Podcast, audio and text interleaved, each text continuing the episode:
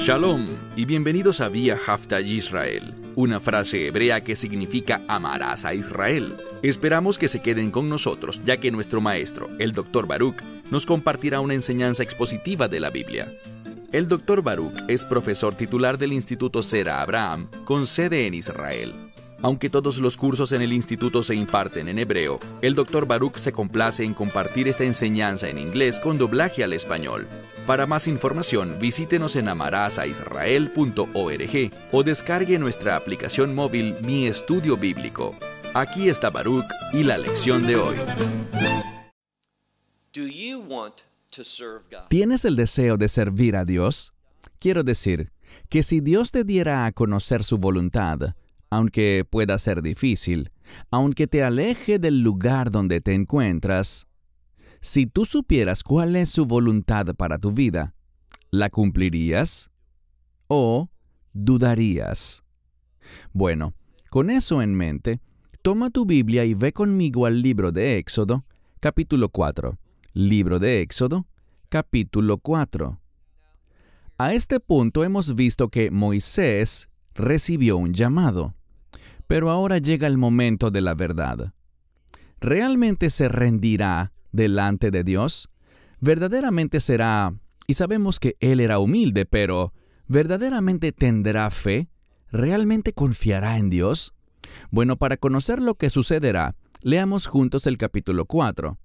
Éxodo capítulo 4 desde el verso 1. Vean cómo responde Moisés, y noten algo más. A través de Moisés, sabemos que Dios hará grandes cosas. Moisés crecerá y madurará. Será un hombre que intercederá por su pueblo y se comportará obedientemente la mayoría de las veces. Pero sin embargo, en este momento en el capítulo 4, Moisés será espiritualmente inmaduro, aunque permíteme decirte que su inmadurez espiritual luce muy superior que la madurez de la mayoría de nosotros. Pero aún así, eso no fue del agrado de Dios. ¿Por qué? Verso 1. Y Moisés respondiendo dijo, He aquí, ellos no me creerán ni escucharán mi voz. Así que Moisés ya había determinado que el pueblo y los egipcios no responderían, que él no tendría éxito, que ellos no harán lo que Dios quiere que hagan a través de Moisés. Y Moisés asume erróneamente que el problema es él. No. Con Dios, todas las cosas son posibles. Si Dios te ha llamado a hacer algo, Dios no se ha equivocado. Él no ha cometido un error de juicio.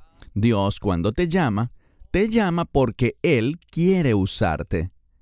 Él es quien hace la obra. Nosotros solo somos llamados a ser sus instrumentos obedientes.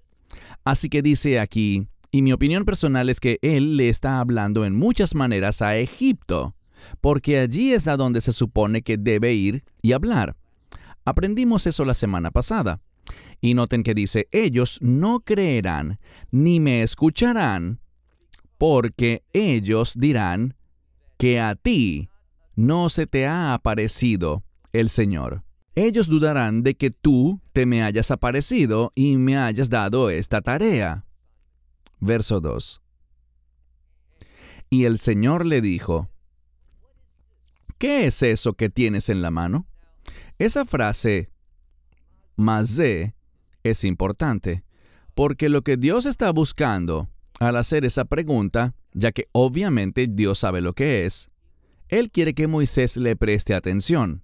Y nosotros los lectores debemos hacerlo también, porque eso está siendo enfatizado. Ese bastón que está en las manos de Moisés, el bastón o la vara de Moisés, que en realidad podríamos pensar en él mejor como el bastón de Dios. Porque con esa vara Moisés realizará Niflaot, es decir, hechos poderosos, maravillas que él realizará. Así que le dice a él, verso 2, ¿qué es eso que tienes en la mano? Y él dijo, Matei, es decir, una vara. Lo importante aquí es esto. Para decir vara o bastón, hay varios términos en el idioma hebreo. Pero cuando miramos el que se utiliza aquí, vemos muy claramente que también está relacionado con algo que tiene que ver con la humildad y con la confianza. A eso es a lo que Dios está llamando a Moisés, a que entienda que Dios puede utilizar lo humilde, que Dios puede utilizar cualquier cosa para cumplir su voluntad. Así que no depende de Moisés. Moisés está pensando incorrectamente.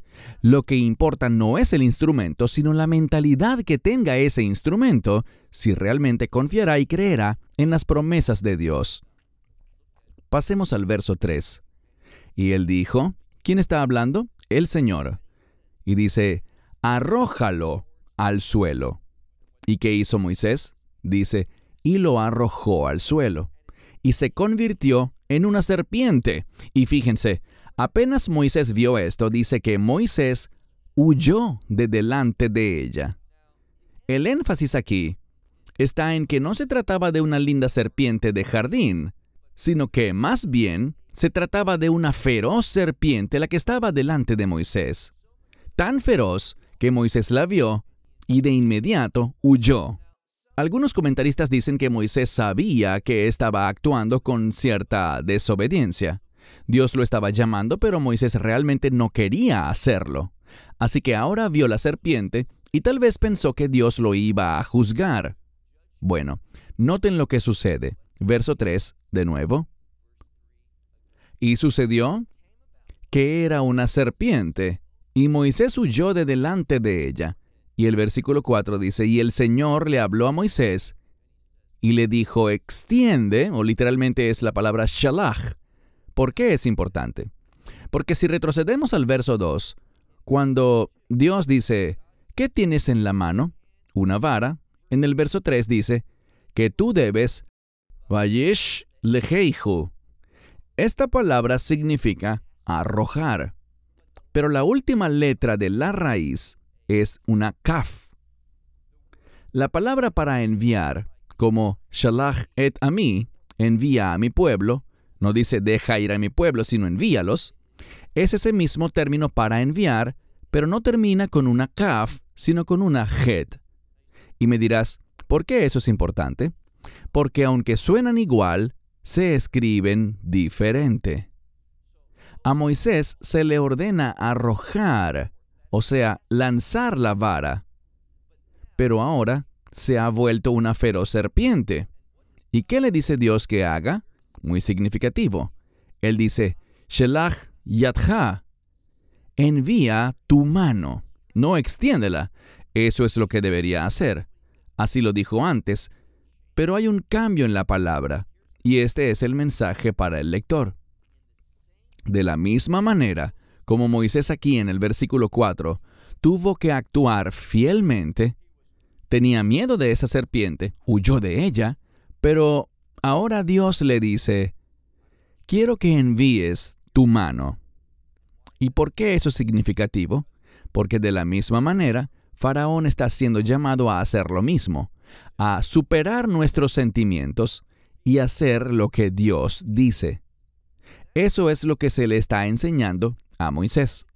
Tienes que hacer lo que yo digo, no según te sientas o conforme pienses, sino conforme a lo que la palabra de Dios te revela. Así que él dice, mira de nuevo el verso 4, el Señor le dijo a Moisés, envía tu mano y toma su cola. Probablemente la mayoría de ustedes sepa que la forma incorrecta de tomar a una serpiente es por la cola. Esa es una manera peligrosa, porque la serpiente con facilidad podría simplemente dar un giro y morderte. No, debes sujetar a la serpiente por la cabeza, por la parte trasera de la cabeza, por el cuello, y así estarás protegido. Así que envía tu mano y sujétala por la zanav. Y esa es la palabra, cola. Desde un punto de vista humano, esto sería algo muy insensato. Pero este es el mensaje. Cuando obedecemos a Dios, desde un punto de vista mundano, desde un punto de vista humano, desde la lógica humana, parecería algo muy tonto de hacer. Va en contra de los caminos, de los caminos naturales del mundo. Pero simplemente recordemos que los caminos de Dios no son nuestros caminos y sus palabras no son nuestras palabras. Sus pensamientos no son los nuestros. Todo implica un cambio. Así que le dice a Moisés, mira de nuevo, envía tu mano y toma esta serpiente por la cola. ¿Qué hizo Moisés? Exactamente eso. Envió su mano y la sujetó y en el instante en que actuó por fe y tomó la cola de la serpiente, noten lo que dice, Vayehi lei matei, vei cafó. Se convirtió en una vara y la implicación es que una vez más estuvo en su palma. Quizás tu Biblia diga mano, pero hay un cambio aquí. Dos veces se le dice a Moisés que extienda su mano o que envíe su mano. Pero ahora cuando esa serpiente se ha convertido en una vara, dice que la tenía en la palma. Hay un énfasis en la palma. No voy a entrar en detalles sobre la razón en este momento, pero cuando miras al Mesías, también hay un énfasis profético en sus palmas, no solo en sus manos, sino en sus palmas, y creo que es fácil anticipar que eso tiene que ver con la crucifixión. Mira ahora el verso 5. De ese modo creerán que el Señor se te ha aparecido, el Dios de tus padres, el Dios de Abraham, el Dios de Isaac y el Dios de Jacob. Espero que en este momento estés apuntando principios. Cuando comparamos los pasajes de las Escrituras, es asombroso cómo el mismo tipo de términos reaparece una y otra y otra vez. Y la razón de eso es que estos términos a menudo conllevan un mensaje. Siempre que hablemos de los patriarcas, de los padres Abraham, Isaac y Jacob, ¿qué debe venir a nuestra mente? Fe y promesa. Estos hombres creyeron en la promesa y lo que esto nos está diciendo es lo siguiente, que lo que Dios está haciendo, lo que le está pidiendo a Moisés que haga, todo esto está relacionado con las promesas del pacto de Dios. Y la única manera de aferrarse a sus promesas de pacto es a través de la fe. Esto se está subrayando a Moisés al sujetar esa serpiente por la cola para aprender que Dios es digno de confianza. Cuando hacemos su palabra, puede parecer tonto, puede parecer peligroso en este mundo, desde la perspectiva humana, pero en efecto es la decisión correcta. Verso 6. Y el Señor le dijo, todavía, o de nuevo, mete por favor tu mano en tu pecho. Esta es una verdad importante, porque Dios le está diciendo a Moisés, todavía o de nuevo, debes hacer algo con tu mano. La mano, y aquí no tenemos la palabra para palma que es kaf, sino mano, yad. La mayoría de los estudiosos coincide en que esta palabra para mano también tiene que ver con autoridad. Moisés tiene que someterse a Dios, reconocer su autoridad divina. Y te pregunto algo. ¿Cómo estás reconociendo su autoridad sobre ti en tu vida? ¿Cómo lo refleja tu vida? ¿Qué estás haciendo bajo su autoridad como resultado, como producto de su instrucción a través de las escrituras. Verás, deberías tomar un tiempo y apuntar en un cuaderno cosas que hayas hecho esta semana en sumisión a la palabra de Dios, dando testimonio de que tú crees en Él como la autoridad de tu vida. Y si no puedes encontrar acciones así, te diré algo. Dios no está complacido en cómo has vivido esta última semana. Pero tengo buenas noticias. Tienes la oportunidad de cambiar. Comienza a emprender acciones en tu vida. Eso puede significar que te involucres y que te ofrezcas como voluntario, o que seas una bendición para una persona, que puedas ayudar a alguien, que le des de lo que tienes, que puedas regalar y bendecir de manera material a una familia según su necesidad de comida, o ayuda con la renta de su casa, o para pagar alguna factura de sus servicios, lo que sea. Mantén tus ojos abiertos. Dios te mostrará oportunidades para reconocer su autoridad y hacer su obra en este mundo. Verso 6, de nuevo. Le dice a Moisés, aquí está, toma tu mano y agrega, mete por favor tu mano en tu seno. La palabra hebrea es het, y para describirlo te diría esto, te diría que es como tomar mi mano y ponerla dentro de mi abrigo. Eso es lo que le está diciendo que haga. Y luego dice, sácala de nuevo. Mira otra vez el texto, verso 6, dice, a vehinei yado at kei shelet. Cuando la sacó de nuevo, ¿qué pasó? Cuando la metió estaba normal, pero cuando la sacó estaba blanca como la nieve y llena de lepra. Esto nos dice algo. Moisés no solo necesita confiar en Dios, creer en Dios, someterse a su autoridad, seguir sus instrucciones, cumplir su voluntad, sino que hay otra cosa que Moisés tiene que entender, y tú y yo también, y es lo siguiente. Cuando cuestionamos a Dios, cuando dudamos de Dios, cuando vacilamos, ¿sabes qué es eso? Es un insulto contra Dios. Estamos tratando aquí, si vuelves al verso 6, tenemos esta palabra lepra.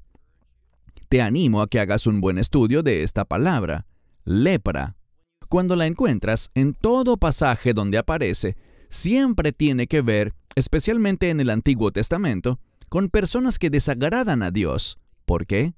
Porque no confían en Él, no creen en Él. Ahora, si habláramos con un rabino ortodoxo y le mencionáramos la lepra, él diría la frase leshon hara, que significa discurso maligno. Hablar perversamente, hablar mal de alguien, es algo incorrecto. Incluso puedes hablar mal contra Dios, cuando dudas de Él, cuando vacilas, cuando quieres algo fuera de su voluntad, eso es ofensivo. De la misma manera que Leshon Hara implica hablar mal contra otra persona, cuando dudamos de Dios, cuando no confiamos, cuando no le obedecemos, cuando no reconocemos su autoridad, es como si estuviéramos hablando perversamente contra Él. ¿Cuál es el resultado de Leshon Hara desde una perspectiva bíblica? La lepra.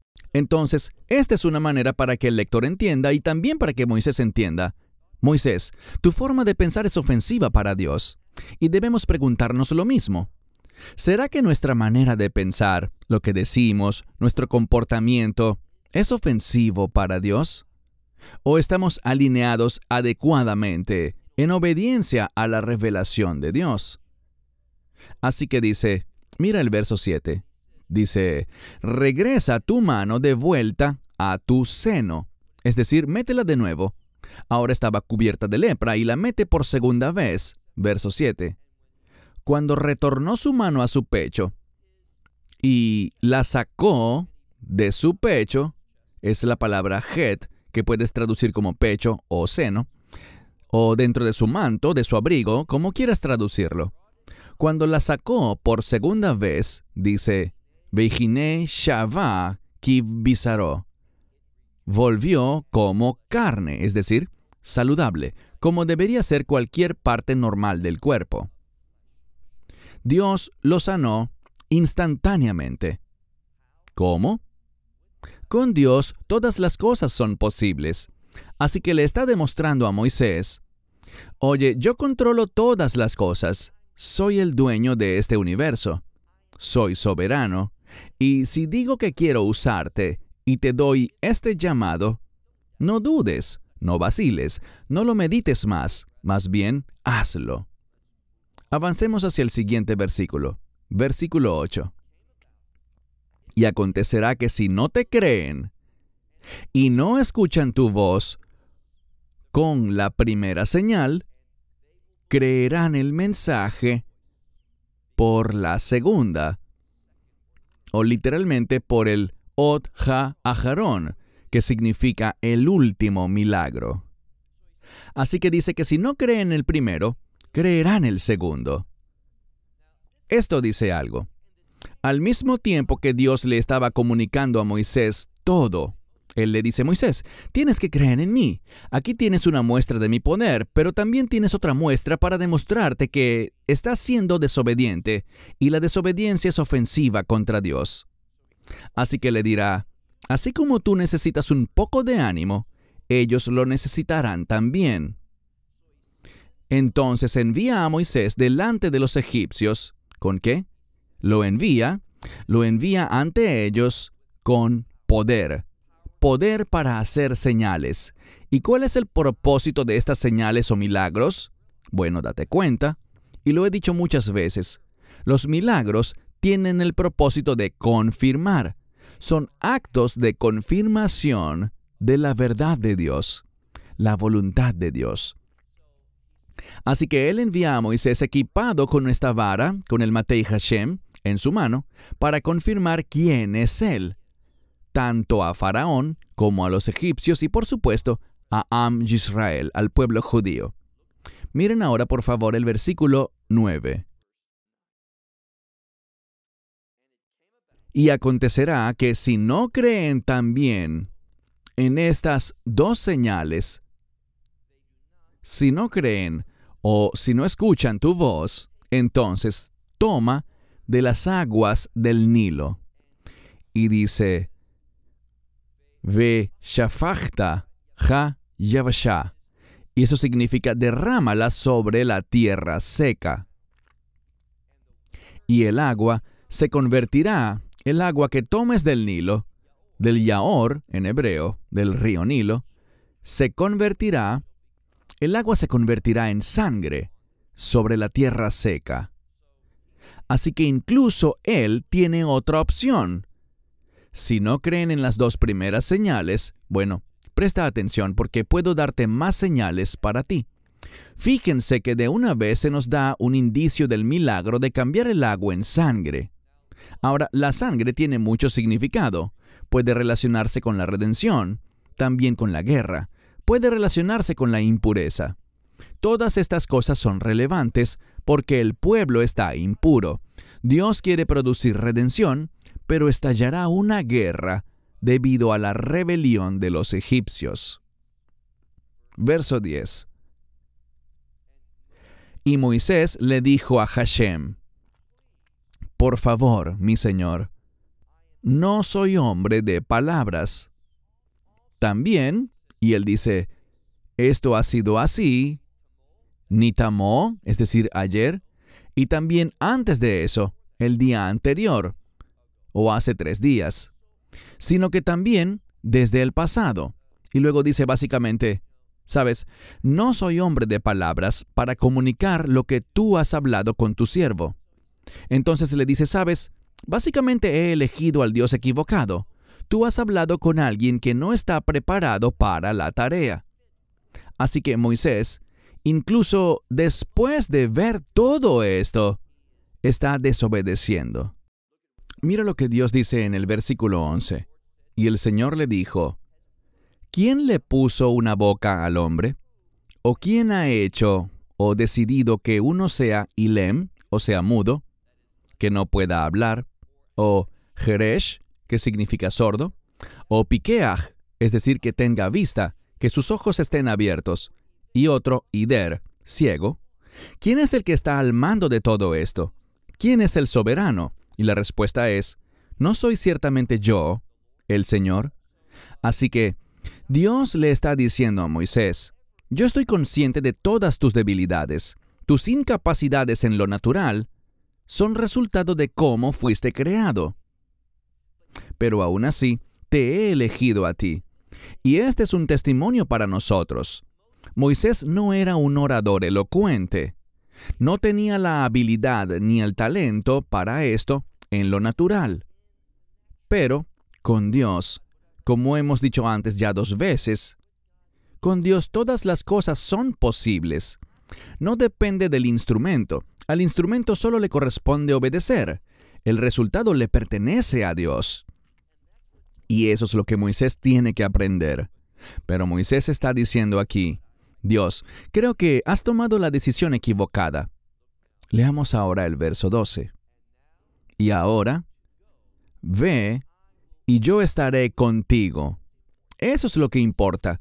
Él dice específicamente, ve, yo estaré con tu boca y te instruiré, te enseñaré lo que debes hablar. Lo importante aquí es la frase cuando Dios le dice, yo estaré contigo. Literalmente dice, yo estaré con tu boca, pero es algo implícito. Si está con su boca, es porque está con él. Muchas veces, y esto es lo que quiero que noten, muchas veces en la escritura, cuando el contexto es la redención, recuerden, ¿en qué libro estamos? En el libro de Éxodo. Y el libro de Éxodo también se conoce como Sefer HaYulah, el libro de la redención. Y vemos muchas veces que cuando Dios viene a alguien, ya sea Dios mismo o el ángel del Señor, cuando Él se manifiesta a alguien con un propósito de redención, Dios le dice, estaré contigo. Y la palabra clave es im. Por cierto, uno de los nombres del Mesías, desde un punto de vista profético, es Immanuel. Y el término im, en hebreo, como en Immanu, significa con nosotros, pero la partícula im es muy importante. Se encuentra en todos estos pasajes. Dios dice, estaré im, estaré con, y eso es enfático. Y vemos aquí, mira de nuevo, Él le dice ahora. Y en cuanto a esto, en la Biblia no tenemos la palabra achshav. Achshav es la palabra en hebreo moderno para decir ahora. Pero en la Biblia tenemos la palabra atá, Atá se deletrea Ain Tav Hei y significa Achshav ahora, pero con un sentido de urgencia. Vei Dahuf, urgencia. Él le dice, ahora ve. Yo estaré con tu boca, ¿y qué hará? Yo te instruiré en lo que debes hablar. Si revisas algunos de los comentarios rabínicos, ellos enfatizan que Dios equipará a Moisés para esta tarea. Y a medida que él se somete, es decir, a medida que Moisés se somete, confía y cree que Dios estará con su boca, Dios también le enseñará a Moisés que Moisés no será una suerte de títere que no entiende nada, sino que simplemente es manipulado por Dios. No, Dios le enseñará a Moisés qué decir, y no solo qué decir, sino que también por qué debe decirlo. Moisés, a medida que sirve, y la escritura lo deja muy en claro, Moisés tendrá un entendimiento cada vez mayor de los propósitos de Dios. ¿Por qué les digo esto? Muy sencillo. Porque lo mismo se puede decir para ti y para mí. Les explico. Cuando tú y yo nos sometemos a Dios, cuando comenzamos esa travesía de caminar en obediencia, sometiéndonos a su autoridad, haciendo lo que Él nos llama a hacer, Dios también nos enseñará, nos instruirá y vamos a conocer más acerca de los propósitos y planes de Dios, de cuál es la voluntad de Dios. Y esta revelación se nos dará proporcionalmente según vaya creciendo nuestra intimidad con Él. Mientras más nos acerquemos, más nos instruirá. Así que Mira de nuevo el verso 12, que dice, Y ahora ve, y yo estaré con tu boca, y te instruiré lo que has de decir. Verso 13. Moisés todavía no lo entiende. ¿Por qué? Porque leemos vi Adonai, que es un término de solicitud. Por favor, oh Señor, envía en tu mano a quien tú envíes. Esto suena extraño porque lo traduje muy literalmente.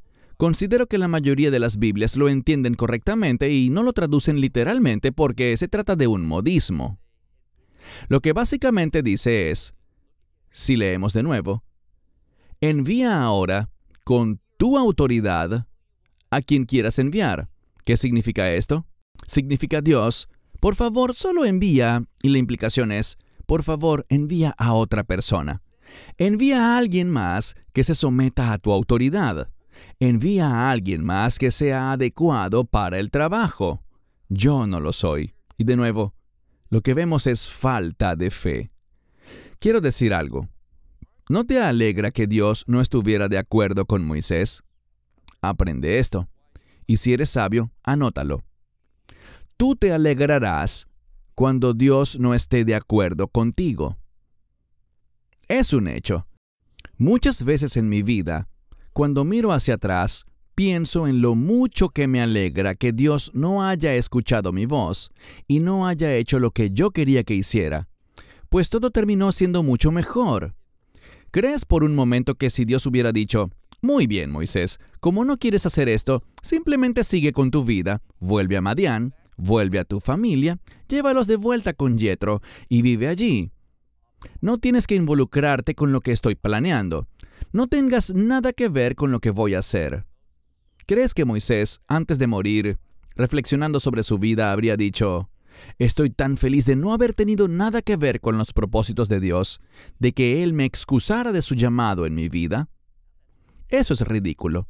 Moisés estuvo feliz de haber sido elegido. Estuvo feliz por haber sido usado por Dios. Y eso no es exclusivo para Él, sino para ti también. Tú te alegrarás eternamente de que Dios no haya estado de acuerdo contigo, mientras que tú te alegrarás eternamente de haberte puesto de acuerdo con Él. Así que si Dios no está de acuerdo conmigo, es algo bueno, y que yo esté en acuerdo con Dios es mejor. Ese es el mensaje. Sea agradecido cuando Dios le diga que no a tus propios planes y propósitos, cuando no te diga, de acuerdo, voy a hacer tu plan y voy a cancelar el mío.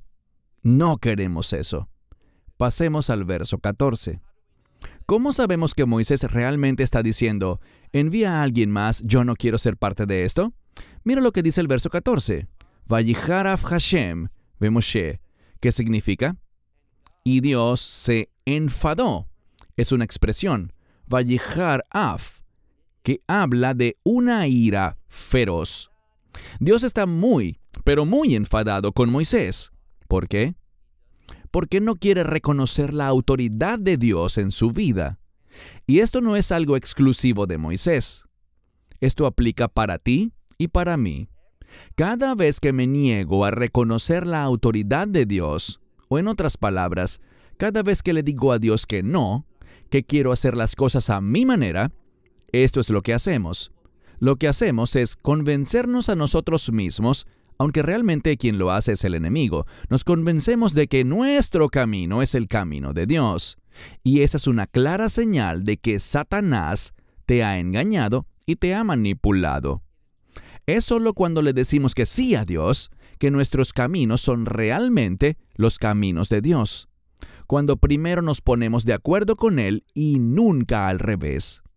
Me saldré por una tangente porque, mientras me preparo para estas lecciones, a menudo me gusta tomar descansos. Estudio una hora y luego me tomo diez minutos para mirar otras cosas, y veo cosas por Internet. Fue allí cuando vi a una persona, a una mujer predicadora llamada Beth Moore. A mí me gusta producir estos videos de manera privada. ¿Qué quiero decir con esto? que no los hacemos en la congregación de alguien más o en la conferencia de alguien más. No está siendo transmitido en la televisora de alguna organización, y la razón por la que digo esto es lo siguiente. Cuando transmites mensajes en cadenas de televisión, donde se presentan otras personas, y tal vez te refieres negativamente a ellas, a la televisora no le gusta eso. Y lo entiendo, porque quieren mantener la paz y que todos estén felices, pero ese no es mi objetivo. Mi objetivo es decir la verdad. Y la persona de la que les estoy hablando, Beth Moore, es una maestra que empezó principalmente enseñando a otras mujeres y era utilizada poderosamente. Ella recibió mucha promoción, especialmente dentro de la Convención Bautista del Sur en los Estados Unidos y del brazo editorial de esta organización conocido como Lifeway. Pero Beth Moore, recientemente, y hay que decirlo, ella tiene un perfil muy alto y puede soportar esto. Tiene que escucharlo. Recientemente, lo que he podido oír en gran parte de su enseñanza es que ha dicho muchas cosas que no son bíblicas, y una de ellas es que ella cree que es aceptable enseñar y tener autoridad sobre los hombres. Ella lo viene haciendo por años, y recientemente, según lo que he leído, Recientemente, el pasado mes de mayo, predicó en una iglesia grande, cuyo pastor es Andy Stanley. Andy Stanley se ha venido alejando de la autoridad de Dios, de la verdad de las escrituras. afirmando cosas como que, bueno, los diez mandamientos no son realmente necesarios para un creyente. Somos creyentes del Nuevo Testamento y simplemente caminamos en amor. ¿Cómo sabes lo que significa caminar en amor si no entiendes eso a la luz de todos los mandamientos de Dios? No, incluso los mandamientos que no se pueden cumplir hoy en día, los estudiamos para aprender más sobre el amor. Y lo que te quiero decir es esto. Cada vez hay más y más personas con un alto perfil público que están siendo terribles ejemplos para el cuerpo, porque no se someten a la autoridad de Dios, sino que vienen cuestionando este libro. Algunos dicen, como el pastor Stanley, que el Antiguo Testamento es un texto desactualizado y que realmente no es defendible. Por lo tanto, solo quieren enfocarse en el Evangelio y nada más, pues simplemente no tenemos necesidad de lidiar con esta otra parte de las Escrituras según él. Eso es algo atroz y es una ofensa contra Dios.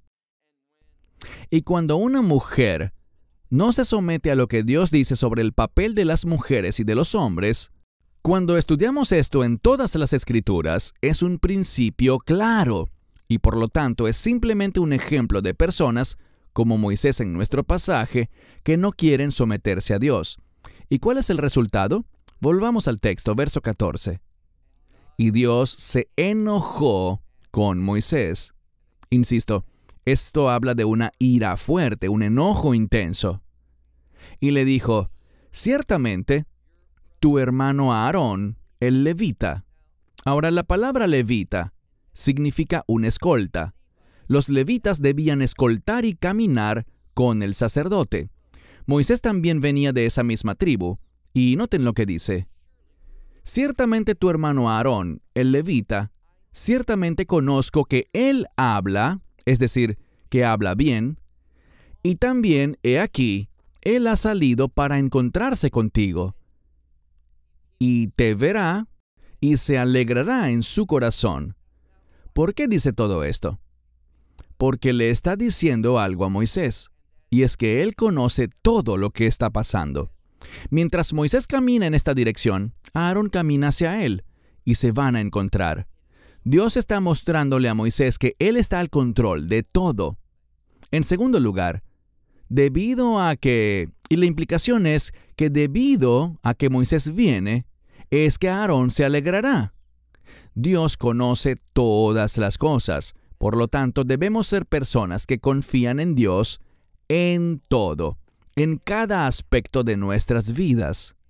Y si Dios dice, yo no te permito esto, no lo cuestiones, no dudes, no lo pienses dos veces, no te rebeles, sométete.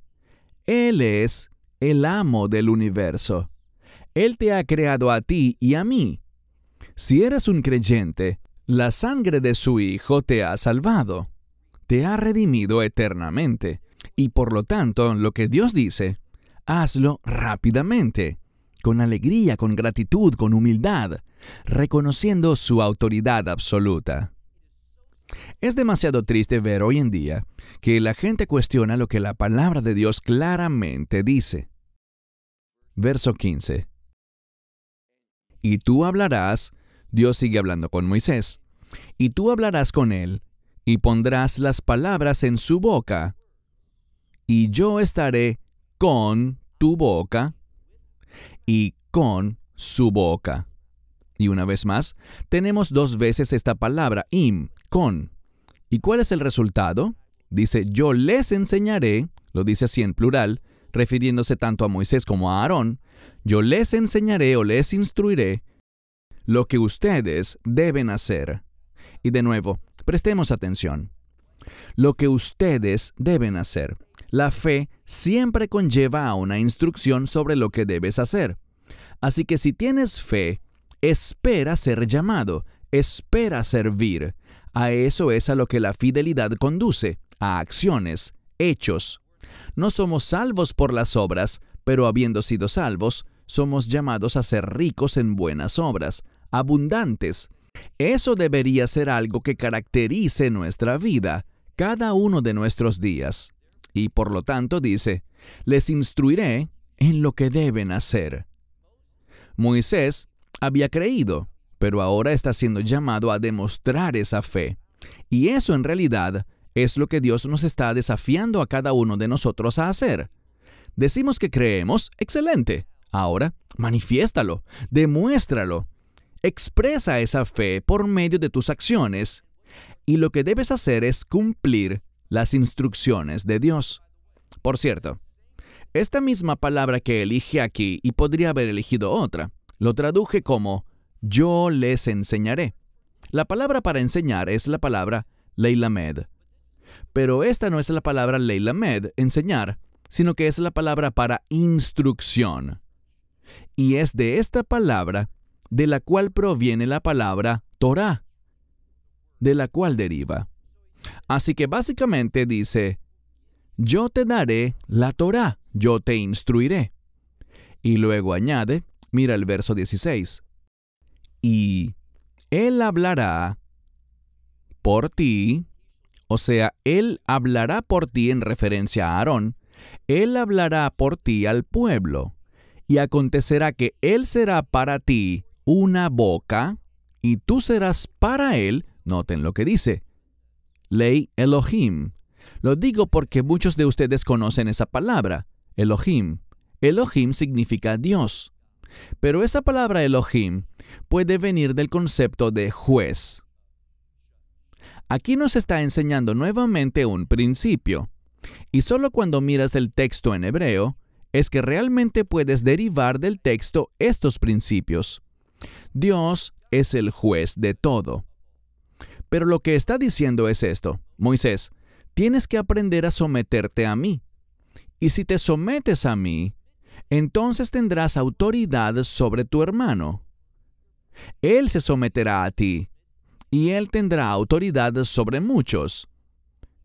Él se convertirá en el sumo sacerdote. Así que vemos que solo cuando nos sometemos, cuando nos sometemos a Dios, y a veces someternos a Dios implica someternos a otros. Entonces y solo entonces es que se nos dará autoridad para ser usados con unción, para cumplir los propósitos de Dios. Entonces, muy importante, Él dice que Aarón será una boca para ti, pero tú serás para él Elohim, un juez, y una autoridad sobre él. Último versículo y concluiremos. Fíjense que mencioné anteriormente que había un énfasis en el matei, en esa vara o bastón de Dios. Y la palabra matei aquí también se relaciona con la autoridad. Leemos aquí. Viet hamatei hazei tikach beyadeja, que significa, y la vara, esta vara, tómala en tu mano, tráela. Este bastón o vara será lo que le dará poder a Moisés. ¿Por qué lo digo? Porque la palabra yad también puede significar autoridad y poder. Es el término sanhut en hebreo, que significa autoridad y poder, o exusia en griego, que significa lo mismo. Tenemos una especie de juego de palabras aquí. Toma esta vara en tu mano. Con la vara harás señales, milagros y maravillas, y estas cosas manifestarán poder. Pero todo esto está bajo el contexto de la autoridad, de la autoridad de Dios. Una vez más, verso 17. Y esta vara, tómala en tu mano, y con ella tú harás estas señales. Noten aquí que hay un énfasis, y no es la primera vez, que dice, toma en tu mano, lo que harás con ella es la traducción literal, Asher Taseibo, lo que harás con ella, y qué hará? Edja otot. Otot significa señales. Estas señales son cosas que solo Dios puede hacer. Y el propósito de todo esto es revelar la realidad de Dios en medio de su pueblo. Y eso es lo que tú y yo debemos entender también.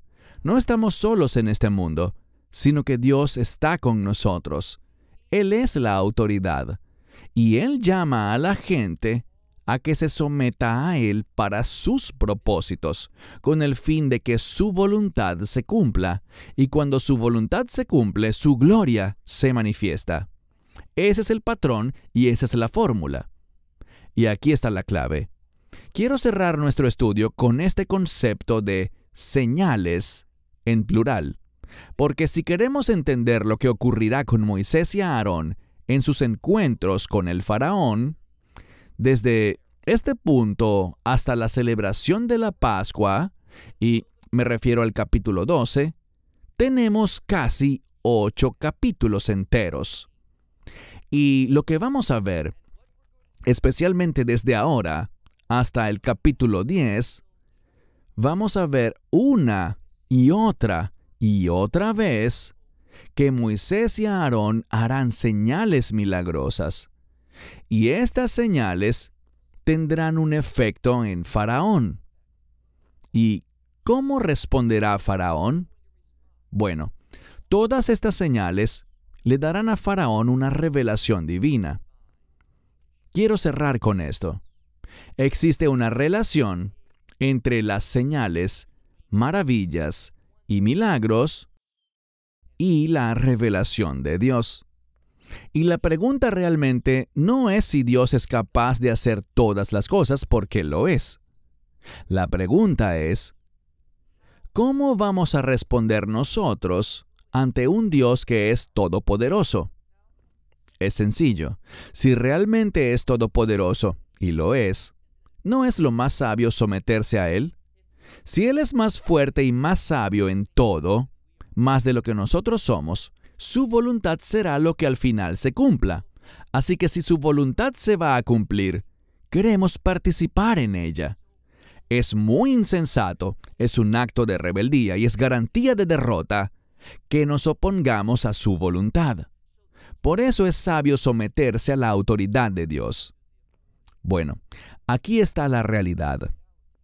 O bien vas a cuestionar eso y ser como Moisés al principio, atrayendo la ira de Dios sobre ti, o vas a ser como Moisés después de este encuentro, sometiéndote a Dios para que Él te pueda usar. En otras palabras, o bien serás como Moisés o como Faraón. Ambos empezaron dudando, no queriendo obedecer, no queriendo reconocer la autoridad de Dios, pero Moisés se sometió. Moisés eventualmente le dijo que sí a Dios. Faraón, al principio y al final, una y otra y otra vez, era confrontado con la verdad, pero la rechazaba. Incluso aunque admitía que era la verdad, aunque afirmaba que era lo correcto, aunque confesaba que necesitaba hacerlo y que lo haría, al final se rebelaba. Te diré algo. Moisés, y lo puedo asegurar, Moisés te diría hoy, lo mejor que hice en mi vida fueron esas veces que obedecí a Dios, reconociendo y demostrando su autoridad en mi vida. Y por otro lado, si Faraón estuviera vivo hoy, él estaría, y lo está, se está lamentando eternamente por no haberse sometido a lo que sabía. Faraón, y lo veremos de una manera muy clara, Faraón conoció la verdad, pero la rechazó. Faraón se encontró con el poder y la autoridad de Dios, pero se rebeló en su contra. Y a eso se resume todo. ¿Vamos a ser sumisos o vamos a ser rebeldes? Esas son las opciones y solo tú puedes responder a esa pregunta. Esperamos que te hayas edificado con el mensaje de hoy y lo compartas con otros. Te invitamos a seguir nuestros estudios cada semana por este canal y por el portal de YouTube de Amarás a Israel. También puedes descargar nuestra aplicación móvil gratuita Mi Estudio Bíblico. Finalmente, para obtener más información sobre nosotros, visita nuestra web amarasaisrael.org, donde encontrarás otras conferencias de Baruch en audio, video y texto. Hasta el próximo programa. Que el Señor te bendiga en Yeshua Hamashiach, Jesús el Mesías, mientras caminas con Él. Shalom desde Israel.